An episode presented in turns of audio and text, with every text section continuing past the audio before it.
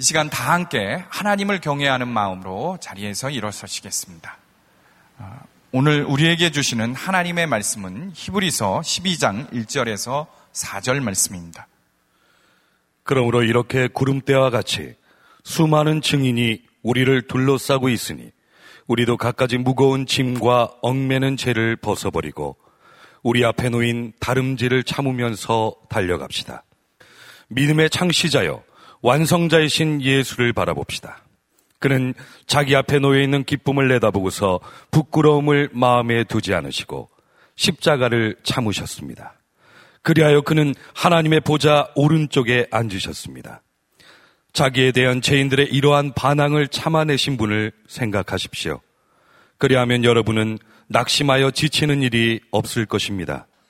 여러분은 죄와 맞서서 싸우지만 아직 피를 흘리기까지 대항한 일은 없습니다. 아멘. 하나님의 말씀입니다. 자리에 앉으시기 바랍니다. 아, 저는 오늘 어, 설교하는 일이 대단히 아, 큰 기도 제목이었습니다.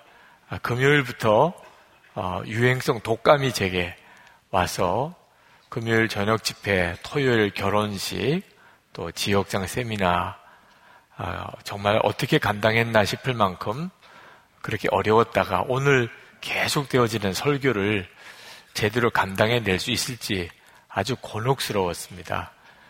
아, 어제 밤에 간절한 기도가 되더라고요.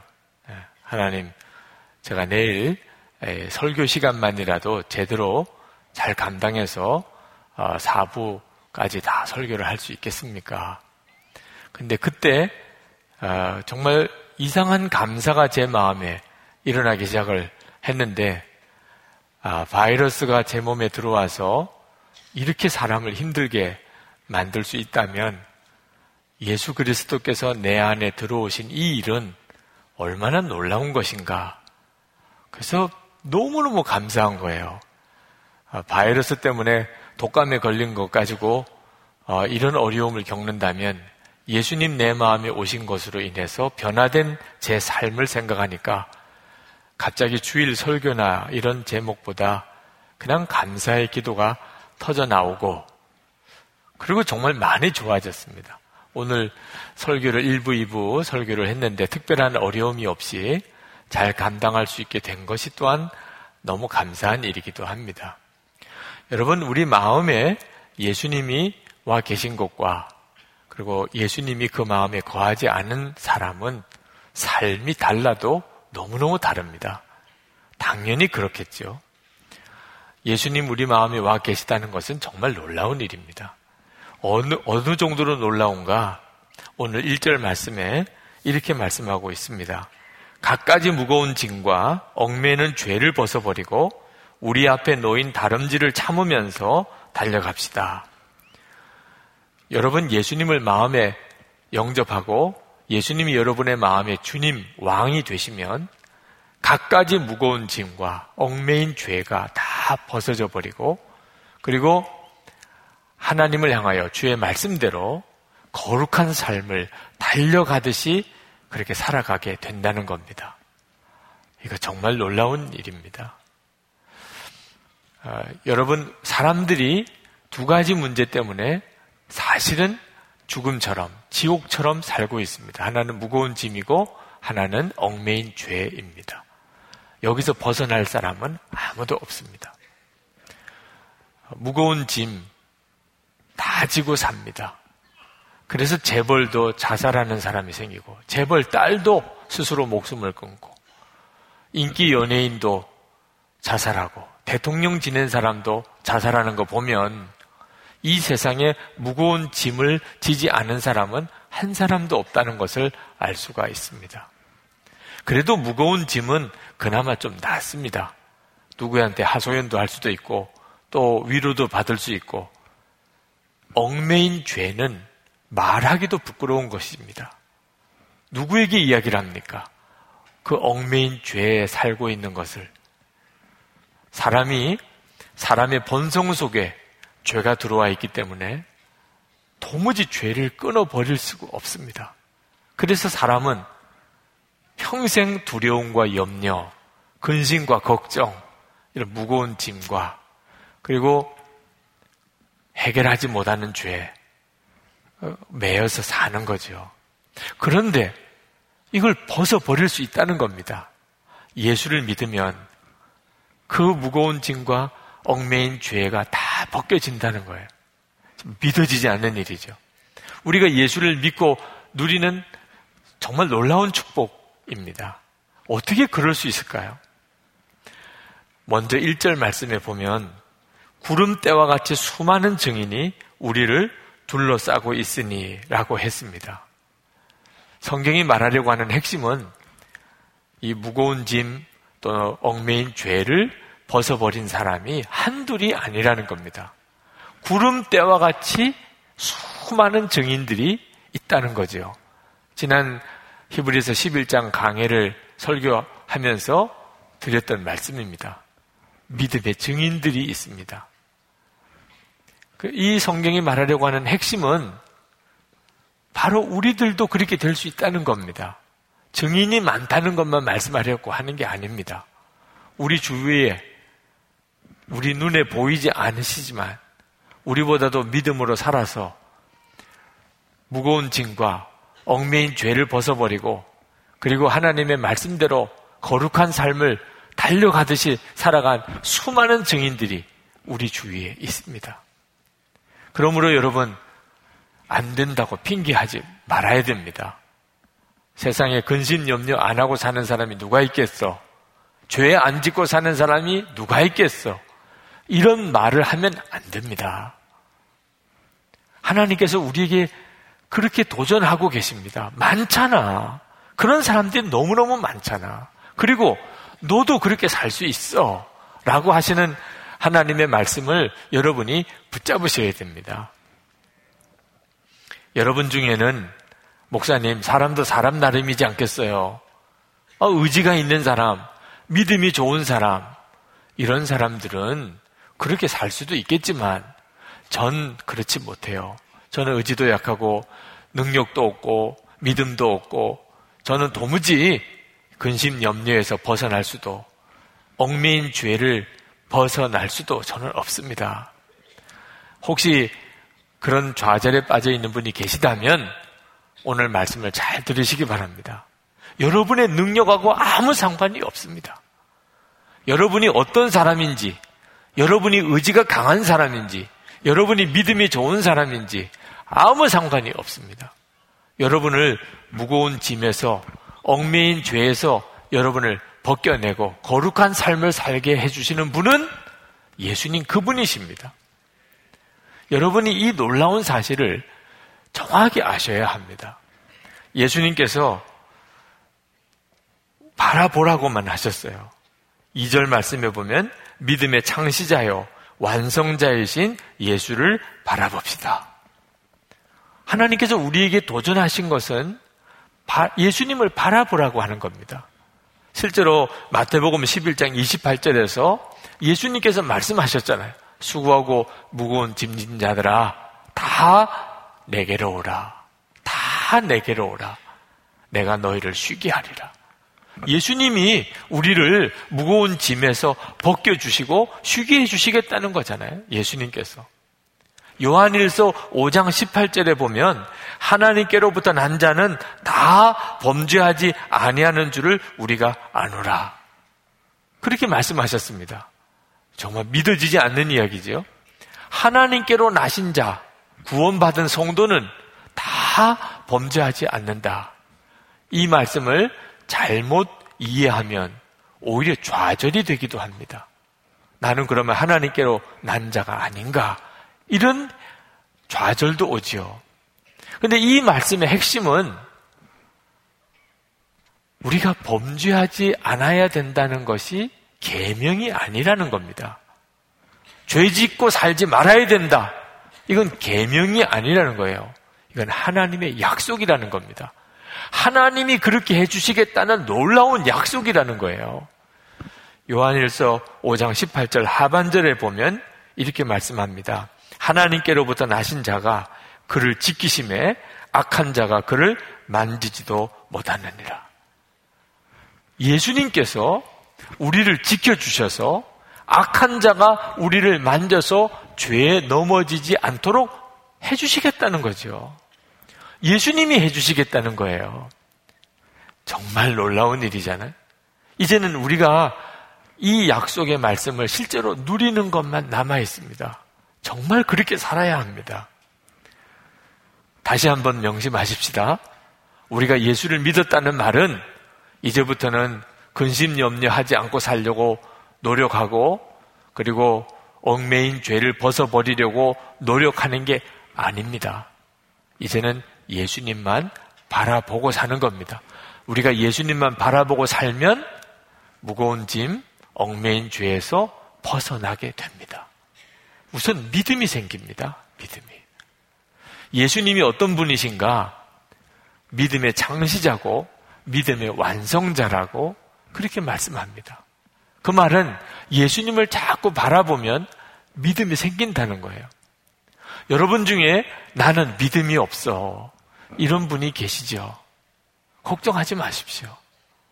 믿음은 여러분이 노력해서 얻는 게 아니고 여러분이 그저 예수님을 바라보려고만 하면 믿음이 생깁니다. 처음부터 믿음이 좋은 사람이 없다니까요. 예수님을 바라보면 믿음이 생깁니다. 믿음으로 산다는 것은 놀랍습니다. 헨리 나우엔이 믿음으로 산다는 게 뭔가 하는 것에 대해서 서커스에 공중근에 타는 사람 이야기로 예를 들었습니다. 여러분 서커스에 공중근에 타는 묘기를 보신 적이 혹시 있으십니까? 영상으로라도 보신 분이 있으실 겁니다. 높은 곳에서 한 사람이 그네줄을 붙잡고 그리고 뛰어내립니다. 그러면 저쪽 편 쪽에서도 또 한 사람이 그네줄을 잡고 뛰어내립니다. 이쪽에서 뛰어내린 사람이 높은 곳까지 그네를 타고 올라갔다가 거기서 줄을 놓습니다. 그러면 떨어지는 거죠. 근데 저쪽 편에서 오는 사람이 그 떨어지는 사람을 손을 탁 잡아 낚고챕니다. 정말 묘기죠. 박수가 나올 만한 일이죠. 자, 그런데 이건 전적으로 믿음으로만 가능하다는 겁니다. 공중근에 타는 사람이 그 자기가 잡고 있는 그네줄에 손을 놓을 때 내가 자세만 바로 하고 있으면 그러면 저쪽 편에서 오는 사람이 나를 붙잡을 것이다. 라는 사실을 완전히 믿어야 정확한 자세가 나온다는 겁니다. 그리고 결국은 그 사람이 나를 붙잡아 내는 거죠. 만약 조금이라도 마음이 불안해지면 또는 그 사람이 나를 붙잡을까 의심이 생기면 사람은 본능적으로 몸이 움츠러들게 돼 있다는. 그러면 결국은 손을 놓치게 된다는 거죠. 헨리 나우인이 설명하기를 공중근에 타는 사람이 공중에 몸을 던지고 완벽한 자세를 취하는 그 순간의 마음, 그것이 믿음이라 그랬습니다. 여러분은 다 예수님을 믿는다고 하죠. 여러분이 예수님을 믿고 산다는 것이 꼭 이 같은 마음입니까? 예수님이 나를 붙잡아 주실 거야. 예수님이 나를 인도하실 거야. 예수님이 나에게 말씀하실 거야. 예수님이 나를 지켜주실 거야. 내가 하나님의 말씀대로만 산다면, 주님이 하라는 대로만 한다면, 반드시 주님이 나를 지켜주실 거야.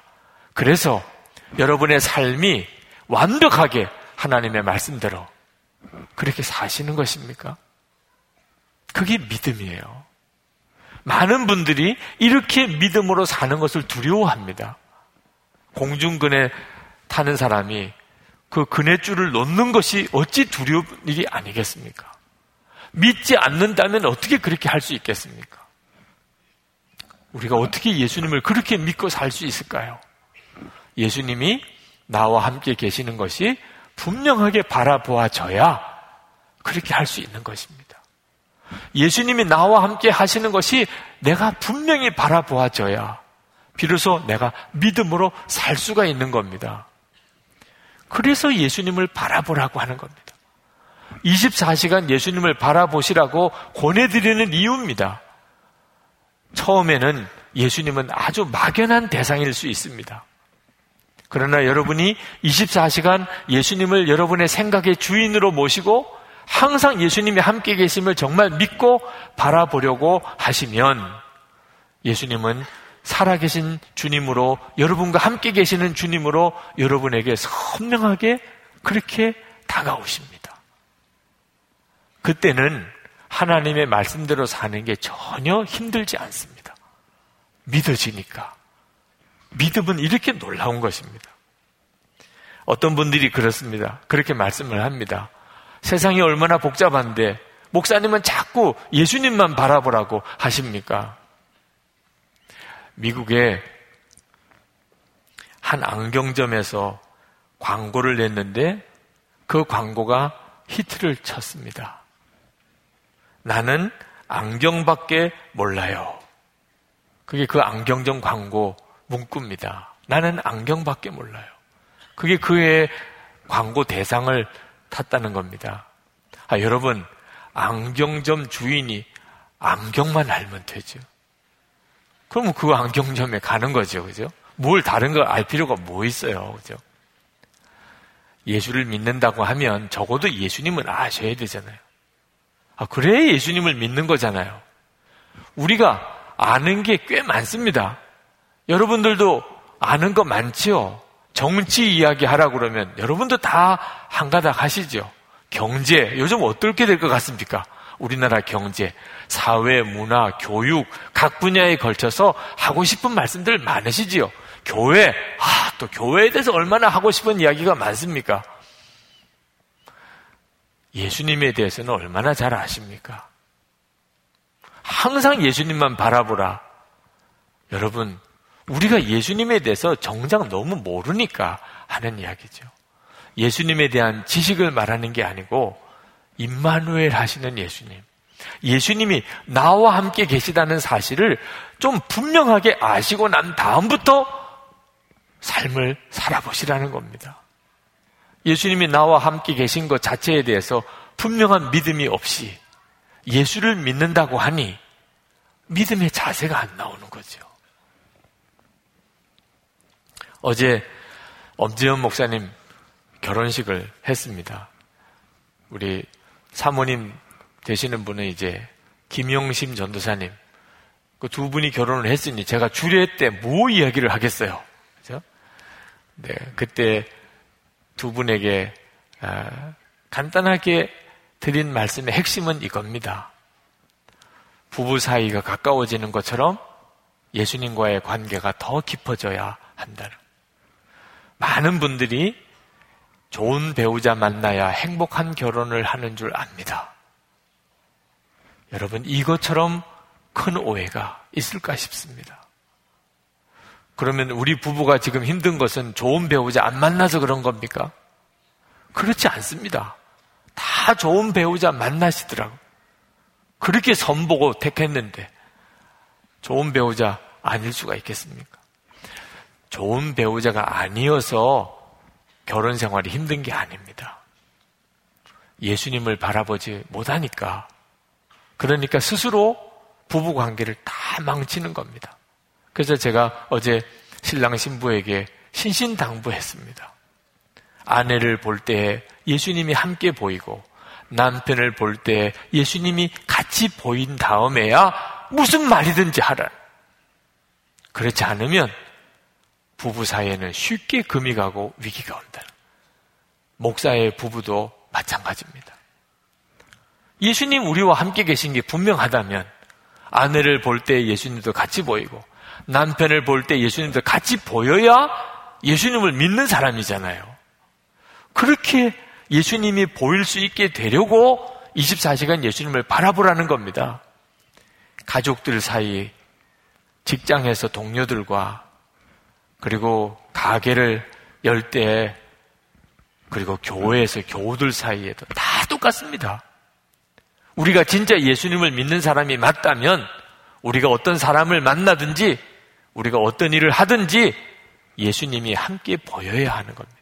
만약에 여러분 예수님이 보이지 않은 상태에서 누구를 만나서 이야기를 하거나 무슨 행동을 하거나 여러분이 무슨 도장을 찍거나 정말 위험천만한 일입니다. 그렇게 하니까 우리 주님이 우리를 붙들어 주실 수가 없는 겁니다. 이스라엘 백성들이 출애굽했을 때 하나님께서 40, 무려 40년 동안이나 이스라엘 백성들을 그 조그만 아라비아 광야에 헤매고 또 헤매게 만드셨습니다. 도대체 하나님은 무슨 일을 하신 거죠? 하나님만 바라보는 훈련을 시키신 겁니다. 40년 동안. 아침에 만나를 먹을 때 하늘에서 만나가 내려옵니다. 구름 기둥, 불 기둥으로 지금 떠나야 될지 머물러야 될지 밤낮으로 하나님이 사인을 보내고 배 불뱀에 물려 죽어갈 때 구리뱀을 보고 그 고침을 받았습니다. 전쟁이 일어났을 때 모세는 산에 올라가서 손을 들고 기도하면 이기고 손을 내리면 지고 40년 동안 하나님은 이스라엘 백성들에게 하나님만 바라보고 아무것도 가진 것도 없고 농사도 지을 수가 없고 그런데도 거기서 먹고 살고 신발 떨어지지 않고 옷 헐어지지 않고 그렇게 사는 법을 가르치셨어요. 그리고 하나님의 백성 되었다고 가나안 땅에 들여보내셨습니다. 우리가 24시간 예수님을 바라보고 살자는 것이 전혀 이상한 게 아닙니다. 이것부터 되어야 예수님을 바라보는 믿음이 분명해야 비로소 예수를 믿는 사람이고 그리고 하나님은 우리를 인도하실 수가 있습니다. 영성일기 쓰시고 그것을 서로 나누고 서로 격려하고 서로 붙들어 주시라고 했더니 일기를 못 나누는 분이 있으세요. 어떻게 목사님 일기를 다른 사람하고 나눕니까? 다른 사람에 대해서 굉장히 부담스러워하는 사람. 여러분, 그건 솔직히 하나님이 예수님이 내 마음의 왕이 되시는 것을 부담스러워하는 겁니다. 다른 사람이 부담스러운 게 아닙니다. 정말 예수님을 내 마음의 왕으로 모시고 살 것인지 아직도 결단을 못한 겁니다. 예수님을 내 마음에 진짜 왕으로 모시고 살기를 결단하고 나면 내 마음 다 열어 보여줘도 아무 상관없습니다. 그냥 사람들에게 오히려 보여주고 싶습니다. 내 마음을. 예수님이 왕이신 내 마음을 다 보여주고 싶지. 그거 감추고 살고 싶은 사람 없습니다. 예수님을 왕으로 모시지 못하니까 마음을 드러내기가 힘든 거지요. 여러분, 이거 훈련입니다. 예수님이 내 마음의 왕 되시고, 그리고 주님만 계속 바라보는 삶은 결심한다고 하루아침에 이루어지는 게 아닙니다. 우리가 장례식에 가면, 야, 이제 고인은 무거운 짐, 또 얽매인 죄 다 벗어버렸구나. 그런 생각이 들지요. 죽었으니까. 어, 죽은 사람이 무슨 무거운 짐과 얽매인 죄가 있으시겠어요. 자, 그런데 여러분, 이게 꼭 죽을 때만 그렇게 되는 게 아닙니다. 분명히 죽으면, 그러면 무거운 짐, 얽매인 죄 다 벗어지는 거죠. 그렇지만 예수를 믿으면 그때 죽는 거 아십니까? 수도 없이 들으셨잖아요. 예수를 믿으면 그때 우리는 죽습니다. 로마서 6장 3절 4절 말씀 한번 보실까요? 무릇 그리스도 예수와 합하여 세례를 받은 우리는 그의 죽으심과 합하여 세례를 받은 줄을 알지 못하느냐. 그러므로 우리가 그의 죽으심과 합하여 세례를 받음으로 그와 함께 장사되었나니 이는 아버지의 영광으로 말미암아 그리스도를 죽은 자 가운데서 살리신과 같이 우리로 또한 새 생명 가운데서 행하게 하려 함이라. 분명히 성경은 말하고 복음은 증거합니다. 예수를 믿는다는 것은 예수님과 함께 죽은 것이라. 그래야 예수님의 부활과 함께 새 생명으로 살게 된다고 말합니다. 여러분 예수 믿고 세례 받았다는 말은 장례식 치른 사람이라는 뜻입니다. 우리는 장례식 치르고 사는 사람입니다. 여러분, 장례식 치를 때 죽은 사람에게 뭐라고 하십니까? 이제 무거운 짐, 얽매인 죄 다 벗어버렸구나. 그러니 누가 예수 믿는 우리를 보고 똑같이 말할 수 있어야 됩니다. 저 사람 예수 믿었으니 이제 무거운 짐도 다 벗어버렸네. 얽매인 죄도 다 벗어버렸네. 그렇게 해야 된다는 겁니다. 그게 바로 예수님을 믿는 것입니다. 암에 걸린 사람, 삶이 바뀝니다. 암입니다. 이런 선고를 의사에게 받을 때, 그때 그 사람의 마음에 죽음을 연상하게 됩니다. 내가 죽을 때가 가까웠구나. 지난주 월요일에 홍정길 목사님 설교하실 때 당신이 암이라는 것을 밝히셨어요. 그러면서 하시는 이야기가 저도 주님으로부터 초청장을 받았습니다. 주님으로부터 초청장을 받은 마음입니다. 죽음이 전에는 막연하게 생각이 되다가 지금은 나에게는 현실이 되었습니다. 그러나 아직 죽은 거는 아닙니다. 죽지는 않았는데 죽은 겁니다. 그러니 달라지는 거예요. 사람을 만나도 달리 보이고, 문제를 만나도 달리 보이고, 돈, 성공, 명예 다 달리 보이고, 근심과 걱정거리 다 이제는 달리 생각이 들고, 사람들을 볼 때 다 귀하게 보이고, 가까이 있는 사람들이 다 귀해요. 싸우고 살 이유가 없어요. 그저 칭찬하고 격려하고 사랑하고만 살고 싶어요. 여러분, 우리가 암에 걸려서야만 이걸 깨달으면 정말 난감하죠. 우리는 이미, 이미 예수님을 믿을 때 그와 같이 된 겁니다. 여러분이 예수님을 믿으셨다는 이야기는 이미 여러분의 죽음은 현실이 되었습니다. 나는 죽었습니다. 그게 예수 믿은 자의 고백입니다. 우리가 그걸 분명하게 고백하면 예수님은 우리의 생명이 비로소 되십니다. 갈라디아서 2장 20절에 내가 그리스도와 함께 십자가에 못 박혔나니 그런즉 이제는 내가 사는 것이 아니요 오직 내 안에 그리스도께서 사시는 것이라. 이제 내가 육체 가운데 사는 것은 나를 사랑하사 나를 위하여 자기 자신을 버리신 하나님의 아들을 믿는 믿음 안에서 사는 것이라.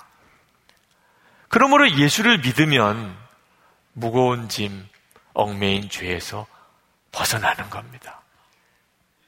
만약에 내가 예수를 믿었다고 하지만 여전히 근심과 걱정, 무거운 짐 또는 은근슬쩍 은밀한 얽매인 죄에서 벗어나지 못하고 있다면 나는 아직도 예수님을 분명하게 믿고 있는 게 아닙니다.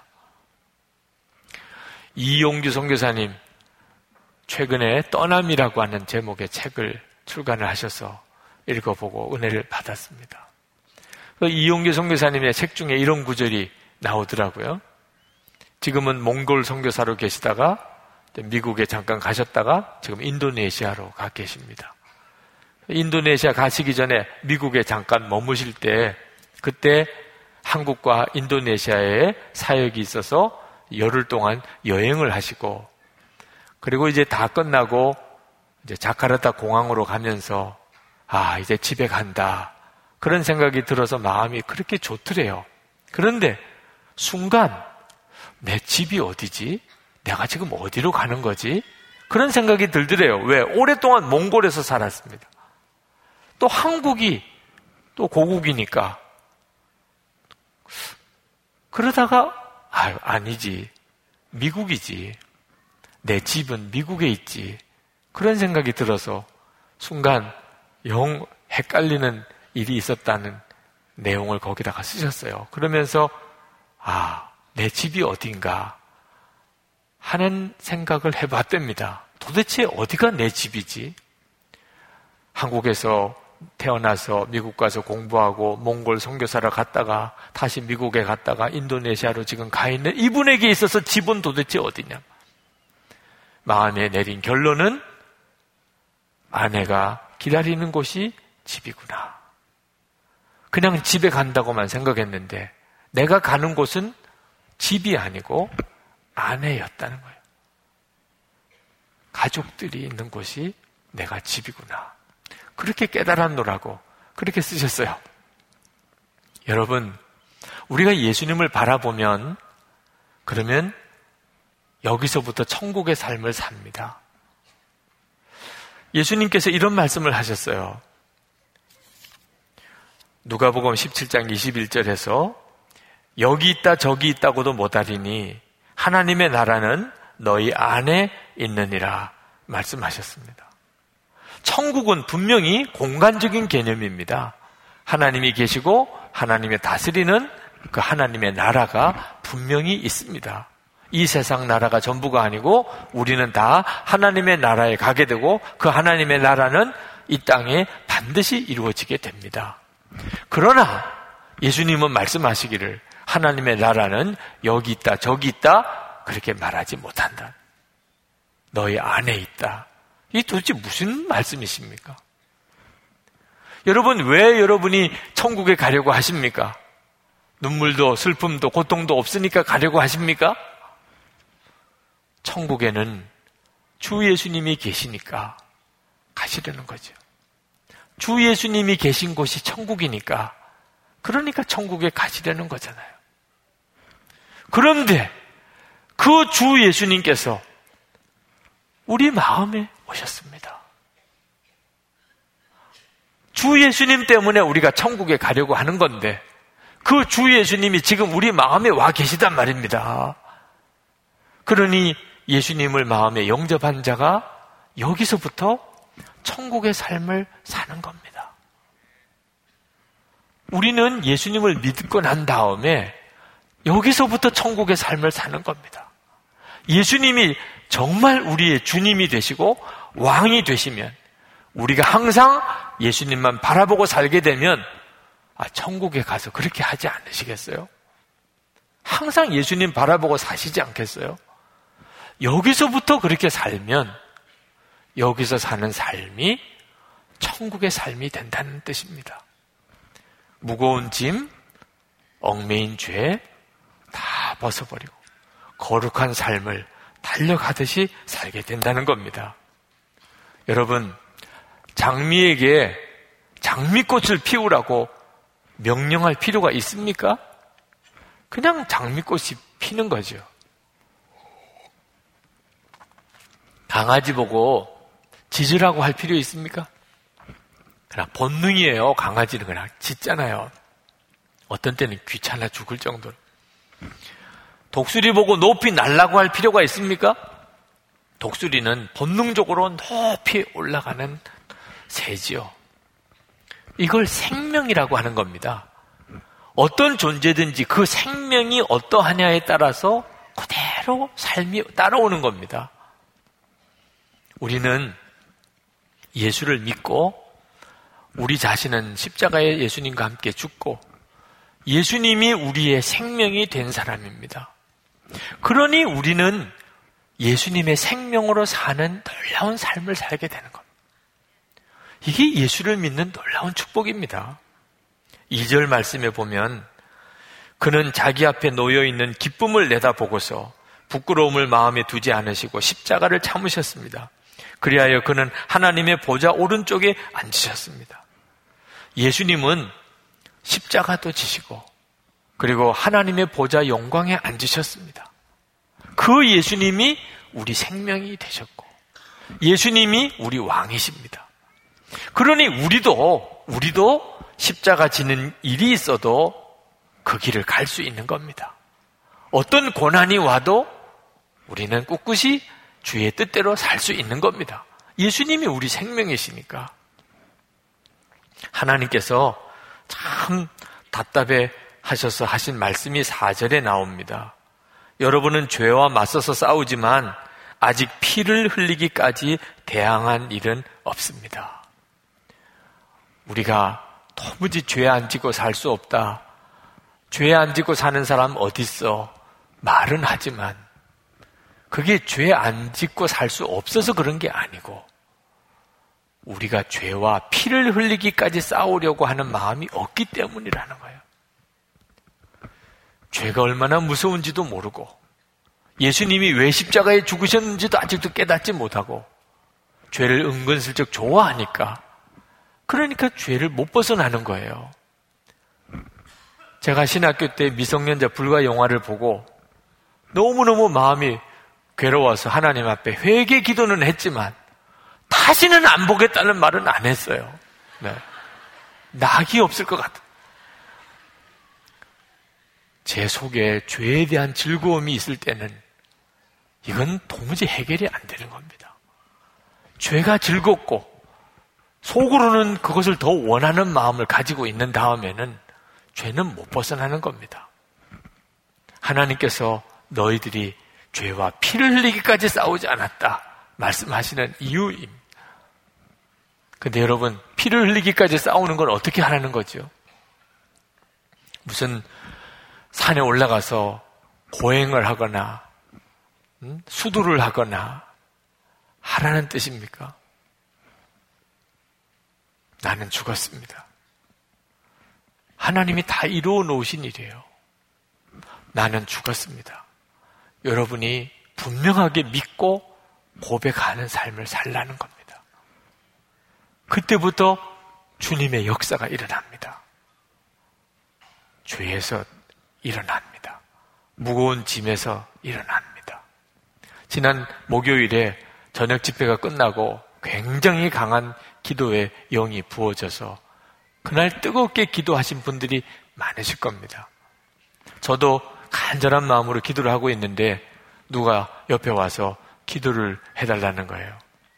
기도 받으실 분들은 유치부실로 가시라고 말씀을 광고를 드렸는데도 광고는 광고고 그냥 오셔서 기도를 해달라고 하셔서 오죽 답답하시면 그러실까? 오죽 힘드시면 그러실까? 그래서 기도를 해드렸습니다. 근데 그 중에 한 분이 목사님 새해 시작된 지 며칠도 되지 않았는데 결심한 거 다 무너졌어요. 그날이 1월 3일입니다. 진짜 작심 3일이더라. 네. 사람의 마음이 그런 모양입니다. 아무리 결심해도 3일인 모양이에요. 다 무너졌어요. 그 비참한 심정, 그건 기도 제목이 아니고 탄식이더라. 그분을 위해서 기도하면서 저도 똑같았다는 생각이 들더라고. 수도 없이 좌절하고 넘어지고 안 되나 봐. 그렇게 믿음으로 살아보려고 하나님 기뻐하는 뜻대로 살아보려고 애를 썼는데도 안 되는 걸 어떻게 해요? 결심해도 안 되고 노력해도 안 되고 그렇게 버티다가 결국은 무너지고 나면 그 절망감이라는 건 말할 수도 없어요. 심지어 목사 그만둘 생각까지도 했을 정도니까. 그때 제가 몰랐던 것이 몸부림치는 것 때문에 안 된다는 거예요. 제가 바로 살아보려고 몸부림치는 거. 그것 때문에 안 된다는 걸 몰랐어요. 아, 몸부림치는 게 왜 죄입니까? 그걸 몰랐다니까.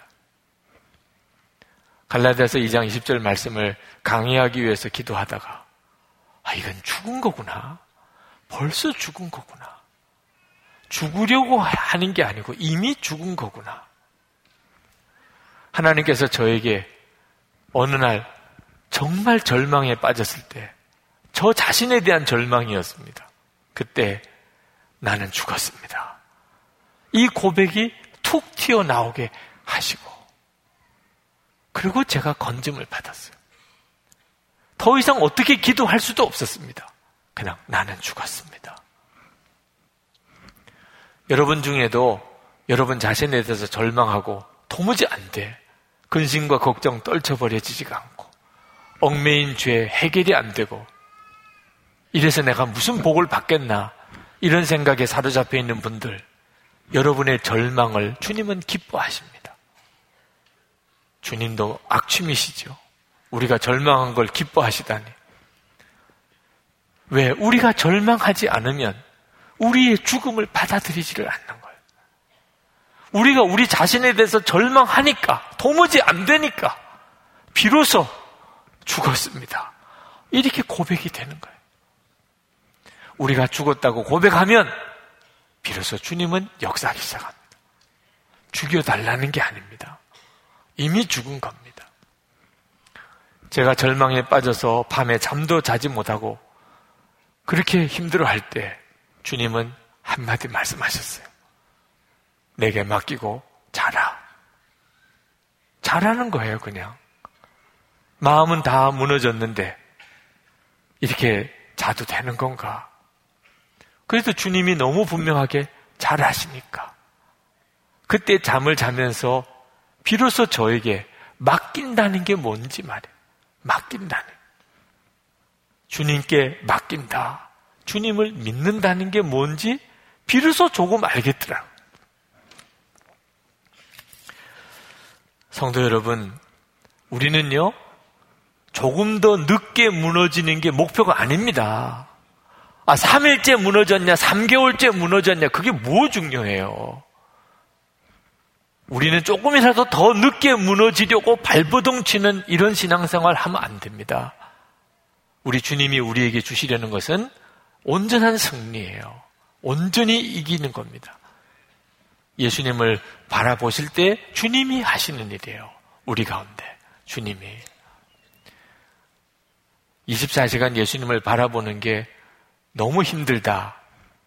여러분 당뇨병 고혈압으로 고생하시는 분들 매일 운동하시고, 음식 조절하시고, 혈당 체크하고, 혈압 체크하고, 매일 그렇게 하시더라고요. 그게 뭐 이상합니까? 암 걸린 화, 누들 보니까 음식 늘 조심하고, 마음까지도 조심하고 사시더라고. 그게 뭐 이상해요? 몸이 그렇게 되셨으면 조심해야죠. 우리는 말입니다. 당뇨나 고혈압, 암이 문제가 아닙니다. 무거운 짐, 얽매인 죄, 이거 가지고서 살아도 죽은 것처럼, 지옥처럼 살고 있는 거예요. 아, 예수 믿으면 거기서 건짐을 받는다고 그랬는데, 아, 예수 믿고도 그렇게 사는 삶을 왜 살겠어요, 여러분?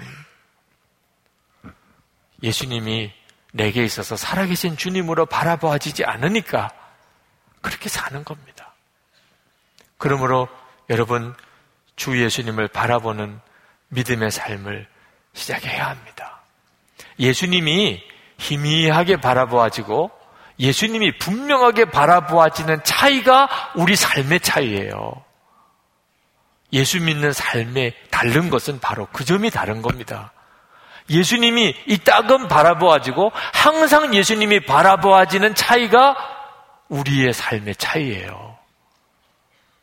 2013년 송구영신 예배 때 예수님을 이제는 왕으로 모시라. 그렇게 선포했습니다. 2013년 첫 주일이기도 하고 남은 인생의 첫날이기도 합니다. 여러분, 예수님을 믿으셨으면 예수님을 정말 온전히 바라보시고 예수님을 왕으로 모시고 사시기 바랍니다. 모든 게 달라집니다. 제가 죄가 즐거웠던 사람입니다. 겉으로는 멀쩡한 목사지만 속으로는 죄가 즐거웠던 사람이에요. 그런데 24시간 예수님을 바라보면서 죄는 저에게 고통이 됐습니다. 죽는 것보다 더 고통이 됐어요. 주님을 바라보면서 죄를 짓는다는 것은 상상할 수도 없는 일이 됐습니다. 그래서 죄를 벗어지는 거예요. 죄가 고통이 됐는데 왜 죄를 짓습니까? 벗어집니다. 무거운 짐, 근심 염려가 안 되는 걸 주님을 바라보면 근심 근심이 안 되는 걸 사람이 두렵지가 않은 걸 고생이 두렵지가 않은 걸 주님을 바라보니까 죄가 고통스러운 거. 완전히 뒤집어집니다. 오늘 이 시간에 정말 죄짐에서 벗어나기를 원하시는 하나님의 오늘 나에게 결정적인 어떤 계기를 마련해 주시나 보다. 그렇게 주님이 역사하시는 분, 오늘 여러분 주님께 그렇게 반응을 한번 해보시기 바랍니다. 찬송을 한번 같이 부르고 싶습니다. 죄짐을 지고서 고나거든 내 마음속에 주 영접하며 새 사람 되기를 원하거든 내 구주를 영접하라. 우리 찬송 4절까지 한번 같이 부르시겠습니다.